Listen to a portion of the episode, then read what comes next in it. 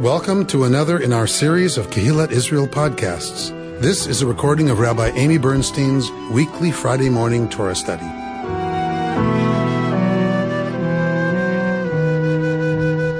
I've been talking to you for the last several weeks about the lecture series by Micha Goodman and uh, his his commentary on Deuteronomy and kind of what he fo- he focused on eight different topics in the lectures, and one of those lined up with our reading last week of chapter eight. And um, this week, uh, one of his lectures lines up with the Torah portion from this week. I'm very happy to say, um, which is chapter 12 of the book of Deuteronomy. So if you have a Tanakh in front of you and or if you want to open a tab on your computer for safaria uh, sefaria.org, and you can follow along any of the texts uh, there. So this is um, not starting at the very beginning of the parsha, but we're in the first triennial reading. So this is part of the first third of this parsha. So these are the laws and the rules that you must carefully observe in the land that Adonai, God of your fathers, is giving you to possess as long as you live on earth. You get to possess it for as long as you live on earth if, right? Remember, we had that whole conversation last week you abed ta'abdun, like y'all will way destroy all of the sites at which the nations you are to dispossess worship their gods, whether on lofty mountains and on hills or under any luxuriant tree. So what do we know about where idol worship would happen, where people would build a shrine? Uh, is on mountaintops. That makes sense to us, right? Um, and hills are another place that people would do that. Um, also, trees uh, in certain uh, in a certain sense could be a symbol of the goddess Asherah, uh, and sometimes they would put up a wooden post that was to be the symbol of a tree, which was the symbol of Asherah and her presence uh, at the altar. So trees make sense on some level. And what are you to do with their Mizbeach, with their altar, you are to tear it down. And you are to smash vishibartem. You will smash matzevotam, their matzevot, their standing pillars, which was also a symbol of the presence of the deity um, in these uh, small sacrificial cult sites. Put their sacred posts to the fire. So these are the wooden posts that are to be the symbol of the goddess Asherah and cut down the images of their gods, obliterating their name from that site. All right, this is what you're supposed to do when you get to the land, Israelites. Did they do that? No. So this is the reality that the Deuteronomist is dealing with is that they did not do that. And there's lots of worship of Baal and Asherah and all this other stuff going on in the land. So the Deuteronomist puts it back in the mouth of Moshe. Do not worship Lo ta'asun kain la Adonai Lohechem. You will not worship Yud He Vav He like that. How? Ki im asher yivchar Adonai Lohechem. So, so how are you going to worship Yud He Vav He that's different? This is new for Deuteronomy. Remember, this is a reform. This is a religious reform. So, what is the new what, what is the reform? You will worship Yud He Vav He only at the site where God will choose amidst all your tribe, right? Lashum et Shmo, to place God's name, Sham, there. L'shichno, where God will choose to establish, right, um, God's name. There you are to go. And there you are to bring your burnt offerings and other sacrifices, your tithes and contributions, your votive and free will offerings, and the firstlings of your herds and flocks. Remember, they belong to God. The firstborn belongs to God. Together with your households, you shall feast there before Yud your God, happy in all the undertakings in which Yud your God has blessed you. You shall not act you shall not act at all as we now act here, meaning in the desert, every person as he pleases, because you have not yet come to the allotted haven that Yud He your God is giving you. So you're not going to do in the land because we haven't gotten to the land yet. We're still in the desert. You're not going to do when you get to the land what you do here. Okay. Doing whatever you want. You have to follow a central set of rules. When you cross the Jordan and settle in the land that Yud He Vav He, your God, is allotting to you, and God grants you safety from all your enemies around you, and you live in security, then you must bring everything that I command you to the site where Yud He Vav He, your God, will choose to establish God's name, your burnt offerings and other sacrifices, your tithes and contributions. You hear the language over and over and over and all the choice votive offerings that you vow to Yud He Vav He. And you shall rejoice before Yud He Vav He, your God, with your sons and daughters, with your male and female slaves, along with the Levite in your settlements. Remember to take care of the Levite because what are we doing? We are taking away their job. By centralizing worship in Jerusalem, you have just put out of work all of the local Levites who would have served at the shrines all around Israel, and now they are out of work. They're not going to get those portions of those sacrifices because now all the sacrifice is going to happen at the Jerusalem temple, and the only place they're going to be able to eat or get a good serving of steak is when it's their turn to serve in the Jerusalem temple. So this is so so Deuteronomy is coming to say, don't forget to take care of the Levite who has no other portion, who's not going to have produce, who's not going to have fields. They only have what they get from y'all. Take care not to sacrifice your burnt offerings in any place that you like, but only in the place where Yud will choose in one of your tribal territories. We, of course, know where that is. There you shall sacrifice your burnt offerings, and there you shall observe all that I enjoined upon you. But here's the big change of Deuteronomy. Whenever you desire, you may slaughter and eat meat in any of your settlements, according to the blessing that Yud your God, has granted you. The unclean and the clean alike, meaning people, may partake of it as of the gazelle and the deer. This is new. Now you can eat meat wherever you want, and it does not have to be sacrificial meat. But you must not partake of the blood. You shall pour it out on the ground like water. You may not partake in your settlements of the tithes of your new grain or wine or oil or the firstings of your herds and flocks, right? Those will have to be consumed where, says verse 18? Before Yud He Vav He your God in the place that God will choose, meaning the temple in Jerusalem. And here we go again at 19. Be sure not to neglect the Levite as long as you live in your land, because now the Levites are going to be, according to Deuteronomy, right, dependent on uh, on gifts and those kinds of things because they have no land when Yud enlarges your territory as God has promised you, and you say, I shall eat some meat, for you have the urge to eat meat, you may eat meat wherever you wish. This is a big change. And we're going to talk a little bit about what Micha Goodman sees as the, the move here. If the place where Yudhe is chosen to establish God's name is too far from you, you may slaughter any of the cattle or sheep that Yud gives you as I have instructed you, and you may eat to your heart's content in your settlements. Eat it, however, as the gazelle and the deer are eaten. The unclean may eat together with the clean, because it's not a sacrifice. Only people who are in a state of ritual purity could eat the sacrifices, remember? But make sure that you do not partake of the blood, for the blood is the life, and you must not consume the life with the flesh. You must not partake of it. You must pour it on the ground like water. You must not partake of it in order that all will go well with you and your descendants for doing what's right in the sight of God.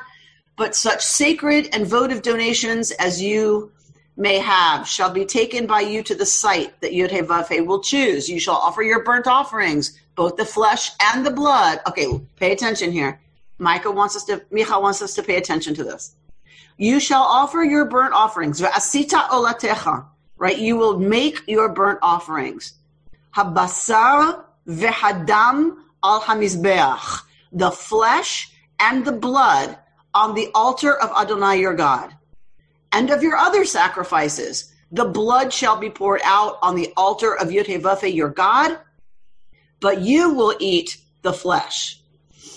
All right. And then it goes on to say, be careful, be careful, be careful, be careful, be careful, be careful, be careful, be careful, be careful. You're not going to do what they do. Don't do what they do. Don't do what they do. Be careful, be careful, be careful, be careful. Okay. All right. So let's talk a little bit about this this move. So what's just happened? We we are getting in these chapters, we are getting um, a recapitulation of the relationship between the people and God's house. Before now, there could be a mizbeach, there could be an altar, and your local Levites that you would go to anytime you had the need for a sacrifice. Because you sinned and you just found out because you were pure and, and you were impure and didn't know it and did something you're only supposed to do if you're pure uh, because you want to give an offering of gratitude because something good has happened to you. Whatever the reason is that you are going to bring uh, a sacrifice you did that locally and the only meat that people ate was sacrificial meat. Remember, they can't drive up to Wendy's and get a hamburger. They can't go to Chick-fil-A to eat chicken, right? They they had they had to kill the animal and eat it. There were no freezers. There was no way other than salting it. There was no way to preserve meat. So you had to eat that whole animal. That's a lot of meat. That's a lot of food. So so it makes some sense that it would only be meat that was sacrificed because if you're going to do something as extravagant as kill an animal like a sheep or a goat or a cow, you, it's a big deal, right? The whole clan, the whole village is going to eat and is going to eat well, right? Think about how much meat is on an entire animal. That's a lot of meat and they didn't eat a lot of meat. So it's not like us. I can eat a whole steak, no problem. Whole big ribeye, baked potato, the whole thing, no problem. But back then they didn't eat that much meat, right? They weren't that meat dependent. So when they had it, it was a special thing. Um, and you can imagine they didn't digest it. Like, you know, if you don't eat it a lot, right? So, so this was a very big deal that you had uh, meat that was being eaten and consumed. So what is this move to say you can now eat meat wherever you are and you don't have to sacrifice it. The only place sacrifice is allowed is in the place where God will cause God's name to dwell. You might think, says Micha Goodman, you might think this means that the temple is much more important. The temple's becoming much more important because it becomes the focus it becomes the only place you can sacrifice and the only place you can bring your tithes and eat them. It's the only place you can bring certain offer, certain you know things that they were supposed to bring and eat it. You have to eat it before Yud Vave in Jerusalem. But now, so so what you might think that this is central. This centralization of sacrifice is really lifting up sacrifice and the temple as something super special. Let's look back at verse 27. You shall offer your burnt offerings, both the flesh and the blood, on the altar. So habasar vehadam, the meat and the blood will be offered on the mizbeach, right? For the olah, for the Holocaust. For all other sacrifices, the blood shall be poured on the altar for God, and you eat the flesh. What's missing? Let's see how much they've been paying attention to Torah study all these years. Do, do, do, do. What's missing? We have blood. We have meat. Jody? You have to unmute. Skin and bones. So bones, skin and bones are part of the are part of the meat. No Right. grain offerings. Mizbeach means altar, Mehmet. Um, zevach. Zevach is an offering. Mizbeach is where you make the zevach. That mem, Entrails. that mem makes it the place that. Mizbeach, you, you are you are offering a zevach on the mizbeach, the thing that allows you to do a zevach. Lisa, what did you say in answer to the I question? the entrails. Ah, so what do we usually see? The suet and the fat. Right, you're to burn the entrails on the altar. We also see the suet and the fat. Who gets the fat? Do we remember? God. God gets the fat Because it smells good. Because it smells good. That is the offering. That's God's portion. You get the meat. You can't eat the blood, right? So the blood is dashed. The blood is placed on the altar. Where's the fat? Where's the Burned up. portion of the sacrifice? Where'd that go?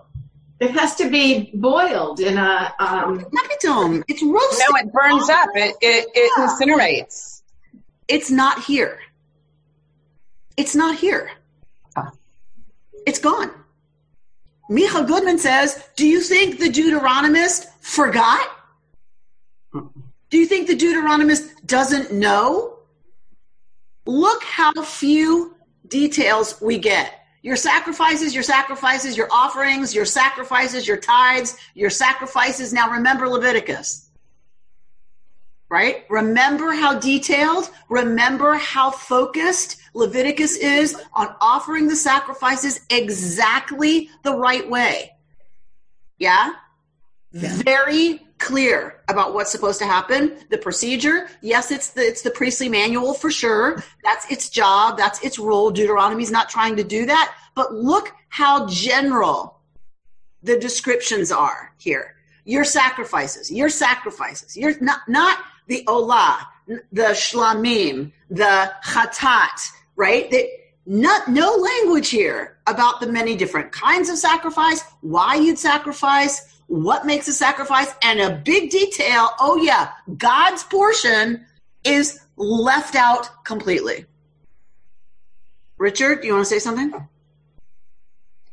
I was just going to ask if um, entrails include would include by extension the internal organs. Yes. Okay, thank you. Because remember, they wanted to burn it on the altar because they shouldn't be using it for what? Divination. They shouldn't be looking at the heart or the kidney or the liver, whatever the in the ancient world they used to look at in order to do divination with an animal. The way you make sure that's not happening is the commandment is that it's burned on the altar. Uh, Mehmet saying in Turkish, Mizbeach means slaughterhouse. Yeah. Yeah. So I don't want to belabor the point, but Micha asks, so why does the Deuteronomist gloss over all the details, leave out the fat entirely, and yet this whole huge big deal's being made about sacrificing in the temple, in the temple, in the temple, in the temple, in the temple. It seems like it's a huge deal, this sacrificing, because now it's only going to happen in the temple.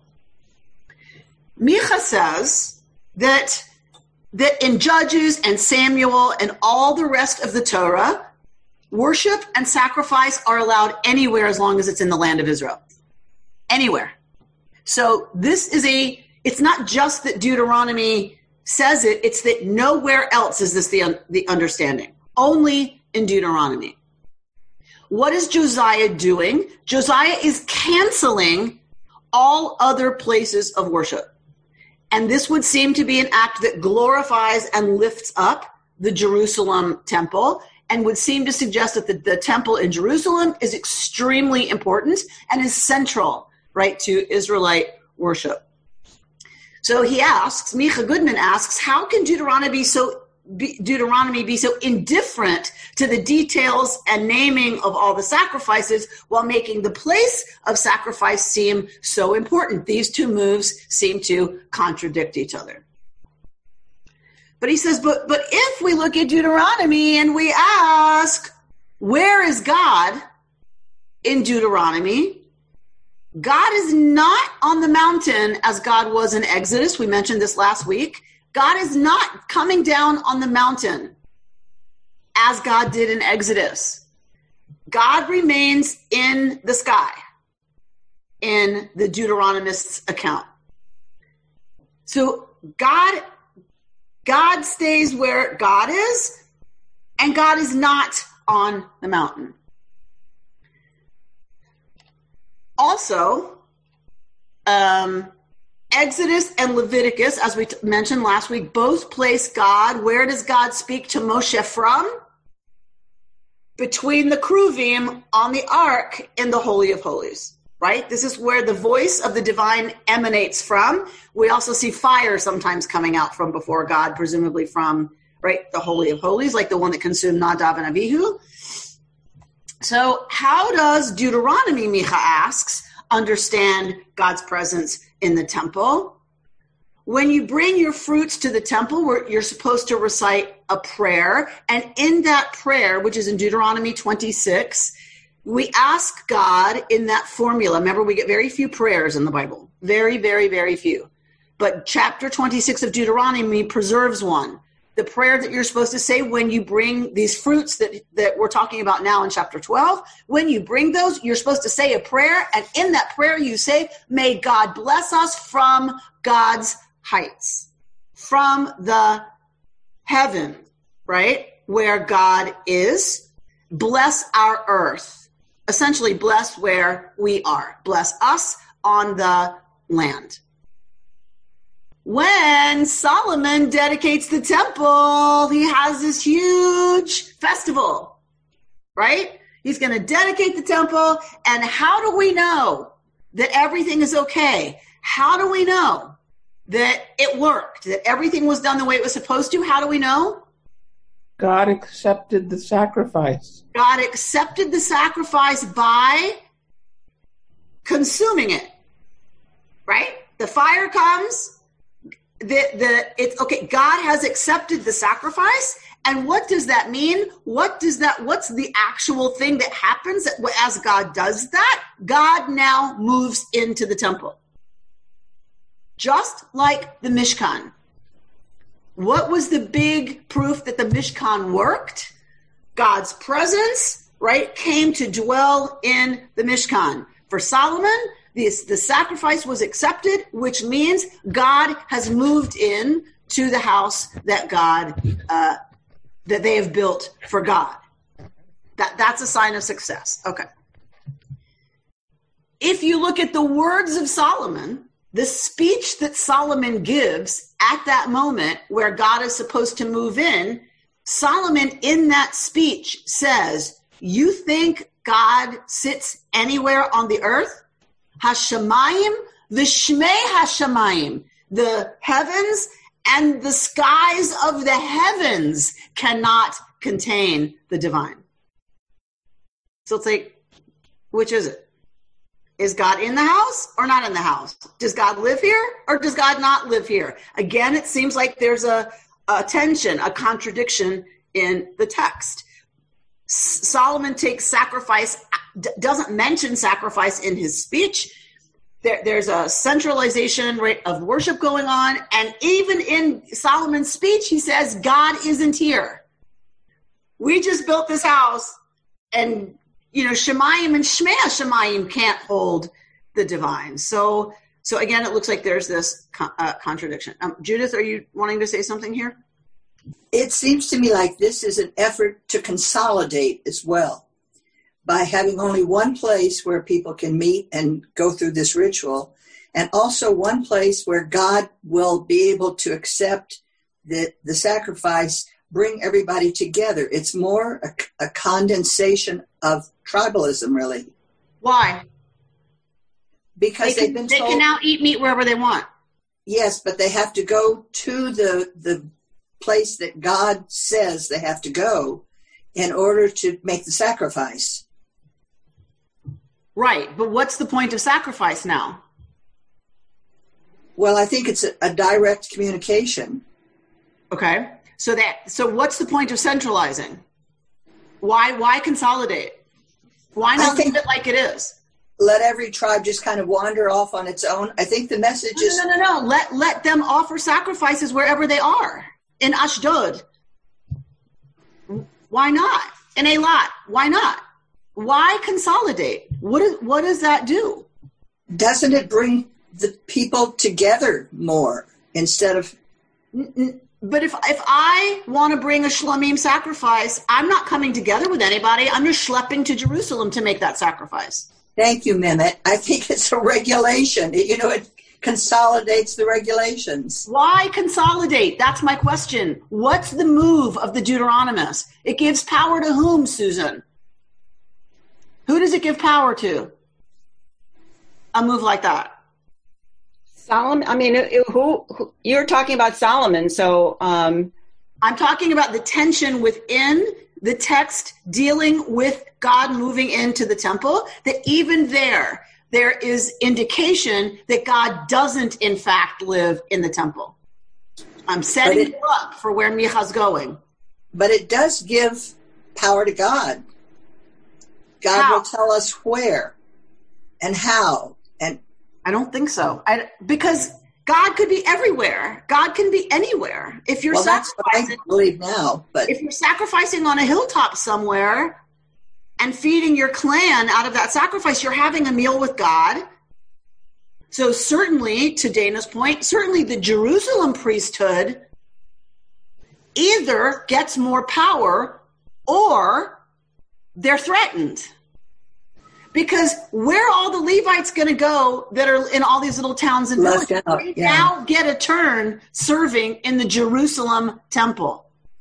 but doesn't it bring them all to jerusalem they can't all be there at the same time. There's not room. There's not service for all of them. They're going to rotate. We get a rotational schedule of the priests from different places coming through the temple in Jerusalem. So actually, so so it's an order then It's- it's an orderly way the power of the priesthood away. It disempowers the priesthood. All right, who who Sarah, you wanted to say something? I think it distributes power to the entire people as they rotate through. But they have power where they are. But it makes Jerusalem holier. Okay. So this is what Micha's addressing. This is why his his lecture was so interesting to me. That's what it looks like is happening. You're making Jerusalem and the temple in Jerusalem the holy focus. It lifts it up, and now it's this really super special place. So it's really giving more glory and more power to the sacrificial system, to the priests, blah, blah, blah. Micah says, no, it's exactly the opposite. Now you are taking the sacred element out of eating meat. You are downplaying the importance of sacrifice.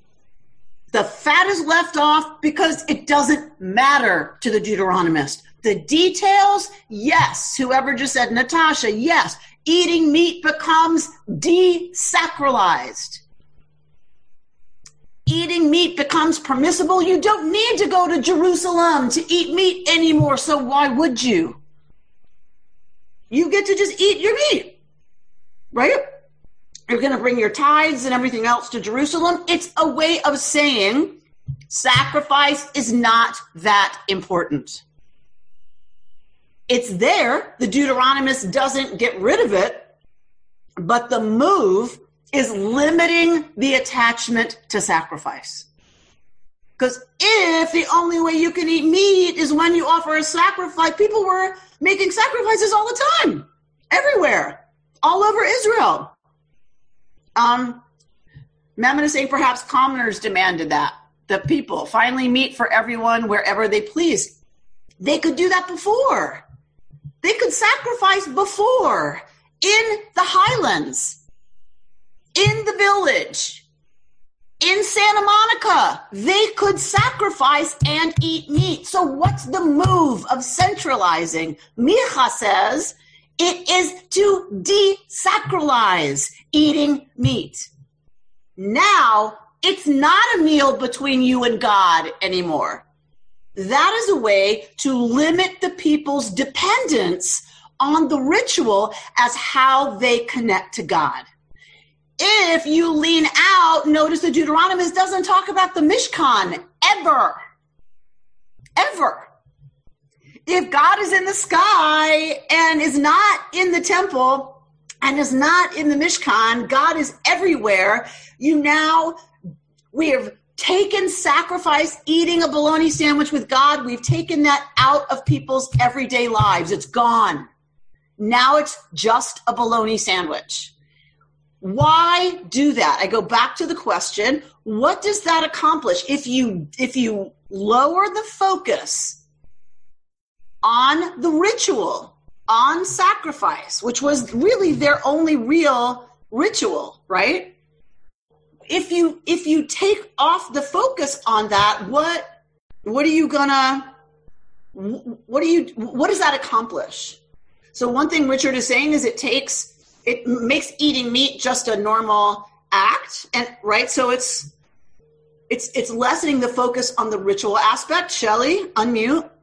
Are they preparing the community for the fact that they're going to have to move and be without the temple and have a way to have their religion and their God without the temple?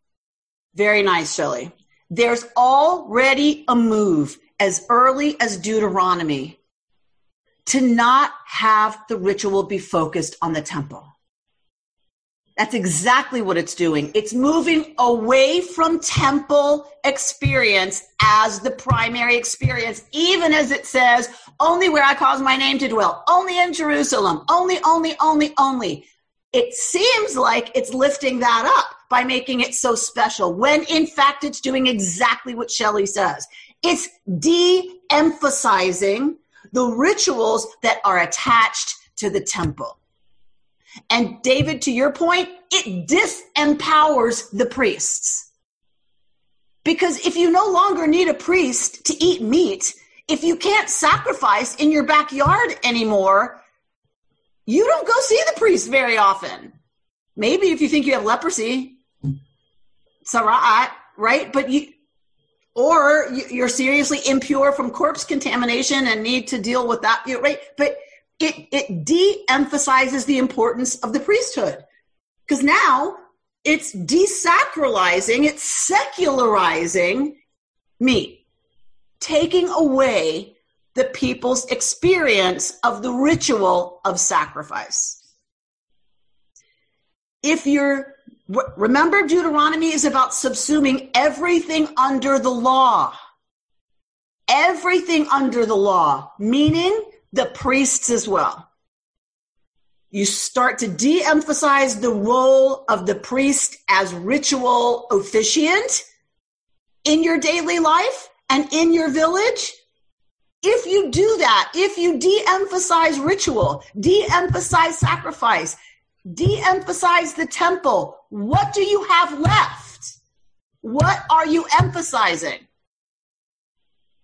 Yes, it's a statement by the Deuteronomist. What are you emphasizing? Community? You can you could eat meat before with your community as a sacrifice. What what about community, Sarah? And then Mehmet?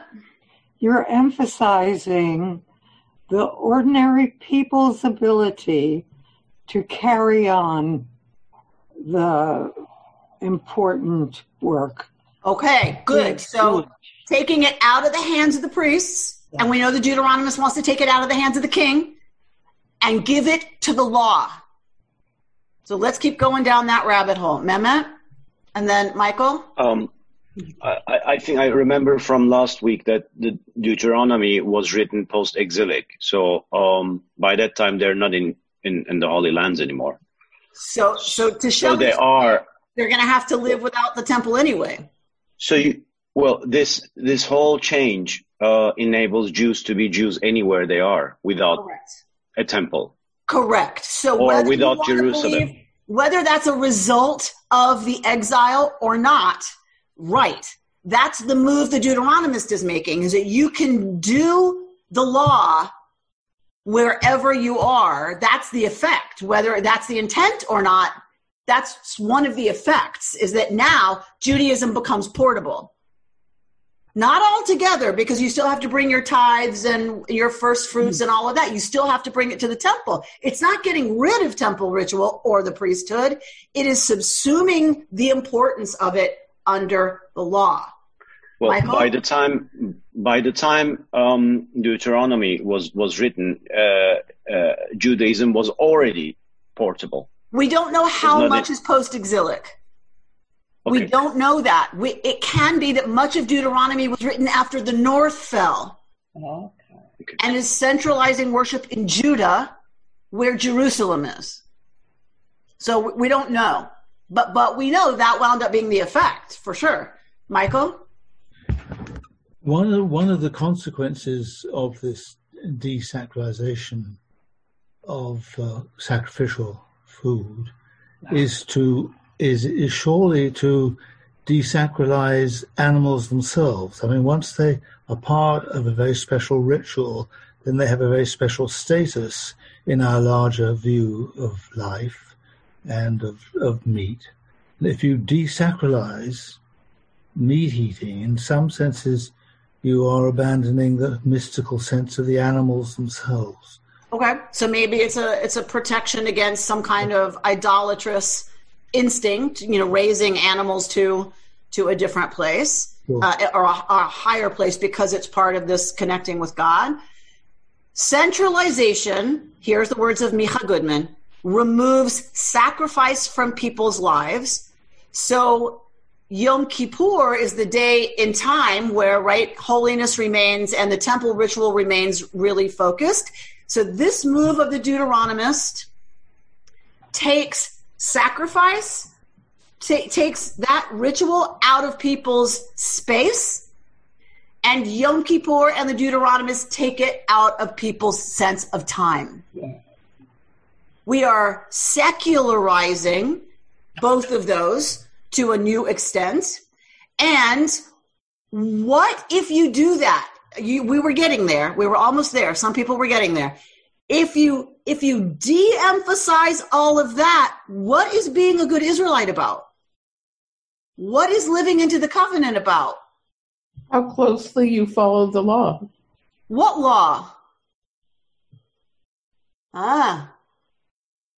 So if Deuteronomy is, is lessening the attachment to the ritual role of both the local shrine and in some ways secularizing their daily experience, what is left of the covenant to live into? Ve'ahavta et re'echa kamocha. You will love your neighbor as yourself. It makes it your own responsibility. You will take, no, it is the community's responsibility, but it's no longer about sacrifice. Right. Now it's about how are you treating the widow and the orphan? How honest are your weights and measures? Have you put a stumbling block before the blind?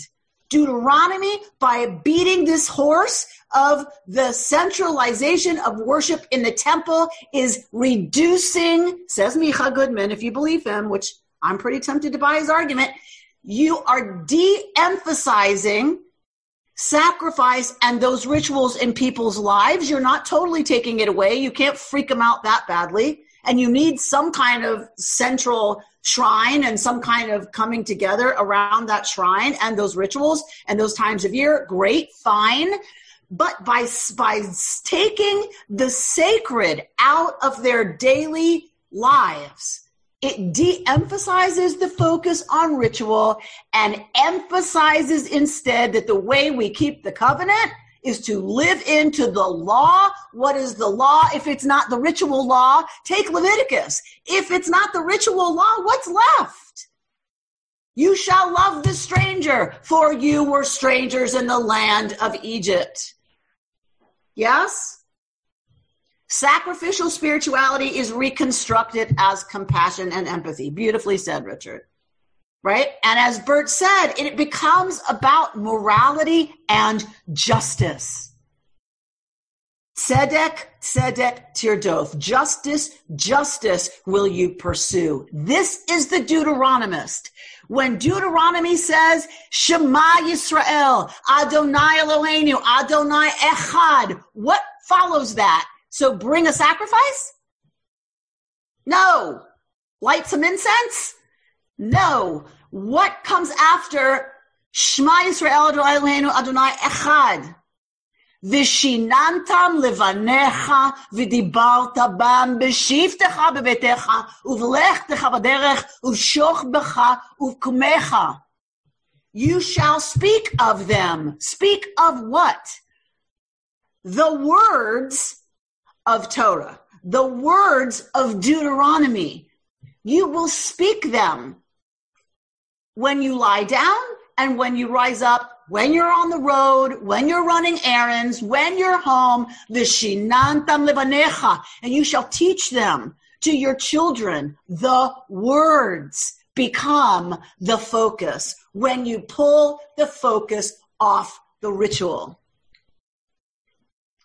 Listen to the Ve'ahavta differently from now on. It is a radical move. We see the Ve'ahavta as normative. It was a radical, revolutionary move by the school of Deuteronomy. At the time the temple still stood, at the time where, where altars were all over the land of Israel and were kosher. That's when this shift is made, saying, Mm-mm.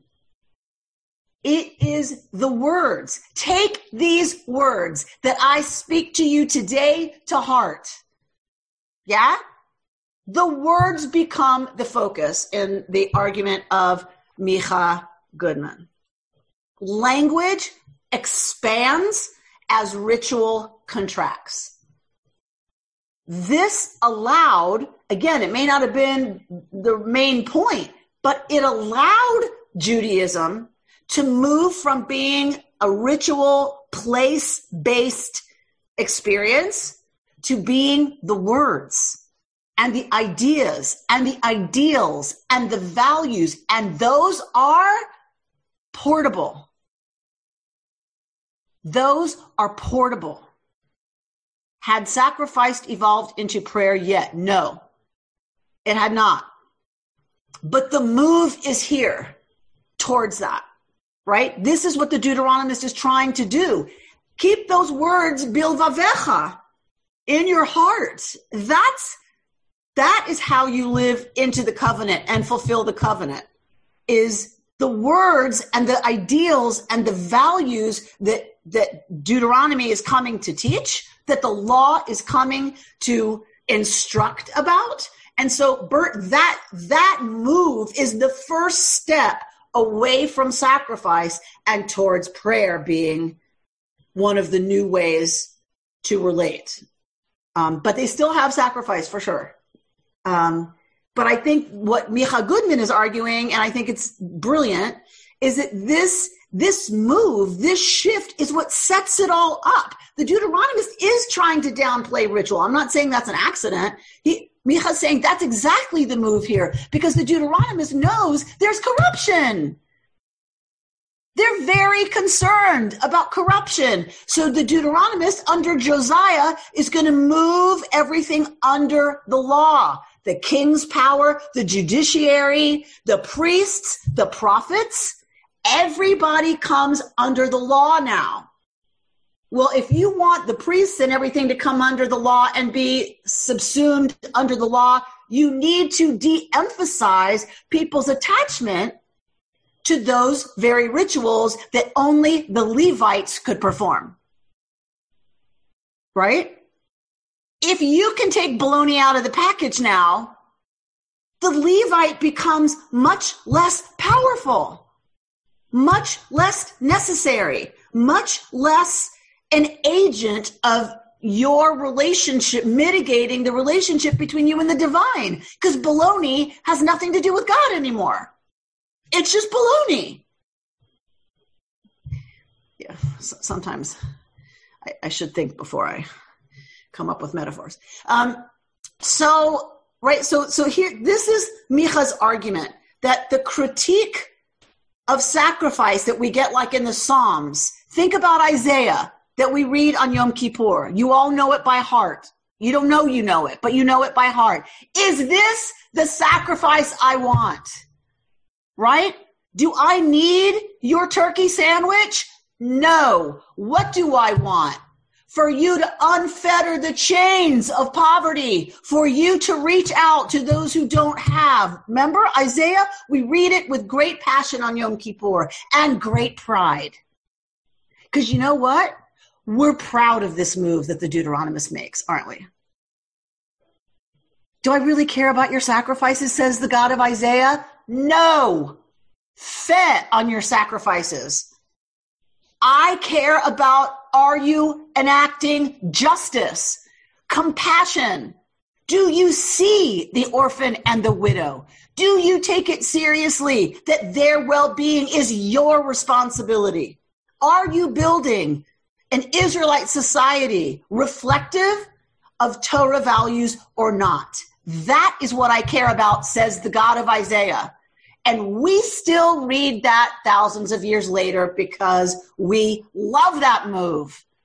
But they work for the ACLU, says Richard Proche. Right? So we love that move. We are still people attached to that move. We are still people in progressive Judaism who say ritual is great, ritual is important. If ritual becomes the point, it is useless. Micha says this is the move of the Deuteronomist. Ritual is nice, ritual has its place. If ritual becomes the only thing, ritual is useless. Less than useless. It pulls your focus off of your religious obligations that are the things that will prevent you being kicked off the land that we talked about at such uh, length last week. Ritual only has value, says Micha, insofar as you acknowledge that it has limited value. If it gets all the value, it's worthless. And so its its value is only established after criticism and cutting it back, right, um, occur. Ritual can ossify into structures of oppression for sure. And Richard, I would go further and say the Deuteronomist is suggesting it already had. Right? I think you're right. I think your instinct is exactly right. That uh, according to Micha's argument, anyway, that the Deuteronomist, that school, understood that it had already ossified into something that was not helpful. Um, and so it was a move away from that and a way to de emphasize it. Linda? How does kashrut figure into all of this? In what way? Well, it, were they eliminating it? Were they moving kashrut, it along? Kashrut was only about which animals you're allowed to eat. I know, but um, if, they can't eat anything if, that's treif. Okay. They, they so can't. All right. I was I was just thinking if they were, could eat whatever they wanted to wherever they were. No, they, no, no. It says you can now kill from your flocks. Okay. Wherever you are, but you can't eat what's not allowed. All right. But remember, it's very limited. Kashrut's very limited at that point. It's only about species. It's not about anything else. And you can't eat something trafe, torn. So they would have had to slaughter it and eat it. It could not, can't eat road pizza. Oh, okay. Yeah. Um, so, what do the ultra Orthodox think about this interpretation? Susan asks, which interpretation? The one that says by limiting well, sacrifice to the temple, you are de emphasizing ritual? No, I'm, I'm thinking about the fact that they, that, that they rely so much on ritual in their practice um, and so I'm wondering if they're reading this the same way Micha is, Micha is, they would disagree perhaps. Okay, so first of all, perhaps you think. So first of all, yeah, they might disagree with a lot that we say uh, in this room. Um, but but the second point is for them, this is not the move of a Deuteronomist. This is not the move of an author. This is God. Mm. Okay. Then what are they going to argue? What, what are we going to argue about? We the argument starts at God wrote this. No, the Deuteronomist did. The, the argument is that fundamental. There's no point in the conversation because they don't see a motive, Mhm. right? They see God telling us what to do, and we go, okay, we'll do that. But but then they they kind of have to contend with the fact that this is different from Exodus and Leviticus, right? This is and Samuel and Judges where they were sacrificing everywhere. But that's not my job to have to figure out how they deal with that. Um, there was another question, Meg. What for the lack of what about the what what about the lack of ritual in society? May not ritual become a way to connect outside of oneself to remember the other? Of course, that's what it's for. The problem is when the ritual becomes the focus and not the means by which you leave the self and connect to the other. And clearly, the Josianic reform understands whether that's right or wrong, whether they're correct or incorrect. They, um, the, that school and under Josiah, they saw that it was, there was too much focus on the ritual aspect and not enough concern for how do I leave the focus on me and have greater, uh, you know, greater empathy and greater awareness of the people who who aren't necessarily like me, who I'm supposed to see as being like me. Right, Al? Did you want to say something? If so, you're going to have to unmute again. There you go. I just did. Okay. Okay. Uh, the fact that the that they de-emphasize the uh, temple now at a later year when the temple was destroyed, that becomes such a focus of the prophets, uh, and it should be de-emphasized.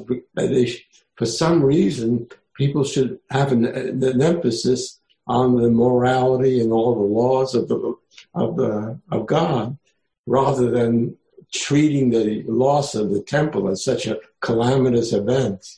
Right. And and what's so funny to me always is the folks who want to who pray for the third temple and who want the sacrifice back and want the rituals of the temple back and they focus on every detail so lovingly would be out of a job if that happened. They don't want that. Right? well, they they want to get rid of the uh, priests and right. They don't want the priest to come back and be the boss of Judaism. They don't want led, I think that that. So that led to to the fact that led to the uh, culmination where rabbis became the focus of the worship. Indeed. Indeed. The teacher of the law Right. becomes who is the functionary in connecting the people to God and to God's will, Yeah. Right? It becomes the Rav. Yeah. You're right. It becomes the teacher of the words, the teacher of the ideas, not the officiant at the ritual. Right. That's that's exactly the move that Micha Goodman would argue begins here with the Josianic form reform of the Deuteronomist school. All right, Bert, you said you wanted to say something. And Yeah, I, I, I think that the word ritual, unfortunately, has become synonymous with empty. And I don't see, I, I- see what you're talking about. And ritual can be empty. And ritual can also be filled with meaning and connected to morality. That I don't think, I'm I'm forgetting about sacrifice, that they are necessarily opposites. they're not. Uh, right, exactly. And- That's why the Deuteronomist doesn't get rid of sacrifice. Right, but r- ritual, just because something is a ritual doesn't mean it's potentially worthless. Correct. That's right. Unless That's not what's being. It, the question is if you do ritual without also loving your neighbor, yes, that's not a problem. if it's all about your kiddush cup and your havdalah set and that's it, then it's worthless. But that's not saying don't have a Havdalah set. No, of course Okay, not. I want to be God clear about forbid. That's why Micha says they did not do away with sacrifice. There should be ritual. You still should schlep your tithes to the temple. There still needs to be a priesthood. There still needs to be all of this. When it becomes the only thing, then it has no value. It has to have limited value. And the point of ritual should be to point you towards those other things. When it becomes the focus itself, just like we read on Yom Kippur with Isaiah, is this the fast I want? Fet on your fast. Are you taking care of the immigrant children at your border? Are you taking care of those people who are being left behind because of COVID 19? That's what I care about. Fully on your fast. Are we supposed to stop fasting? No. right? So you kind of, um, Judith Karen, Bubby saying, I agree with Bert that, that ritual is my reminder of the words. Right. That's how it's supposed to work. Right. Um, and it becomes Robert Goren says the other problem with sacrifice is that it easily becomes transactional. Exactly, exactly right. Exactly right. This is not a critique of the system. This is a critique of people, Jews, people whose tendency is to over rely on the form. Right? Because it's easier. When the ritual is a reminder of the words, like Bubby said, yes, that's right. That's the point. When we make Kiddush, it's Zecher Leitziat Mitzrayim. It's a remember of the going out from Egypt. The ritual is supposed to point you towards the, the teaching, the point, right? You get to make Kiddush over this amazing cup of wine and you're free and get to drink this wine and own this wine because I took you out of Egypt and that gives you obligations. Right? That, that's exactly right. So th- I find this is exact for us, like I think Bert kind of indicated, for us as progressive Jews, I feel like it kind of works the other way. We have a hard time connecting a lot of our people to ritual because there's no meaning for them in the ritual as being a way to connect to the divine, to a sense of the sacred, to to whatever it is that ritual is supposed to do for us. A lot of our people really struggle. So ours is not so much what the Deuteronomist is worried about. Although don't get me started, trust me, I could I could go there. But but I think but I think it's we're not immune to what the Deuteronomist is worried about. Right? Like we we over rely on the things that we can say are proof of us being good people or whatever but like are we really stretching? Are we really seeing the other? Are we really seeing the poor? Are we really giving to where it hurts? Mehmet you want to say something? Well i, I think even today uh, rituals um, become way too commercialized at, at, you know in certain times. Like i mean um, for example, how much do you spend for your bar mitzvah or bat mitzvah, and what kind of a party do you throw in, and nice. all that. Rituals, rituals. Um, there's always a tendency wherever there are people. There's always a tendency to commercialize things and go away from uh, its original meaning. Um, I, I, I, wanted to come back, and I think rituals continued in private homes, um, just like lighting Shabbat candles. You know, which is rabbinic. Uh, it's a, yeah, I wanted to ask that. Is it in the Torah? It's not in the Torah, right? All of that is rabbinic. Hmm. Once you don't have a temple, yep. now you need. You, ma- you make your own temple. The altar, your home becomes the temple, your home becomes a mikdash me'at, a small yep. sanctuary for the divine. Exactly the move the rabbis make. They're not stupid. The pagans need a tree inside during the winter time. No problem. It is now a Christmas tree. No problem. The rabbis were brilliant, right? They they took elements that would have before been, you know, different and moved them into the home. And and have the chutzpah to say Asher Kiddishanu b'mitzvotav v'tzivanu, who chose who uh, Asher who made us holy, who sanctifies us, and commands us to light Shabbos candles. Really? Where? Show me. Asher kiddushanu b'mitzvotav v'tzivanu is chutzpah. It is holy chutzpah.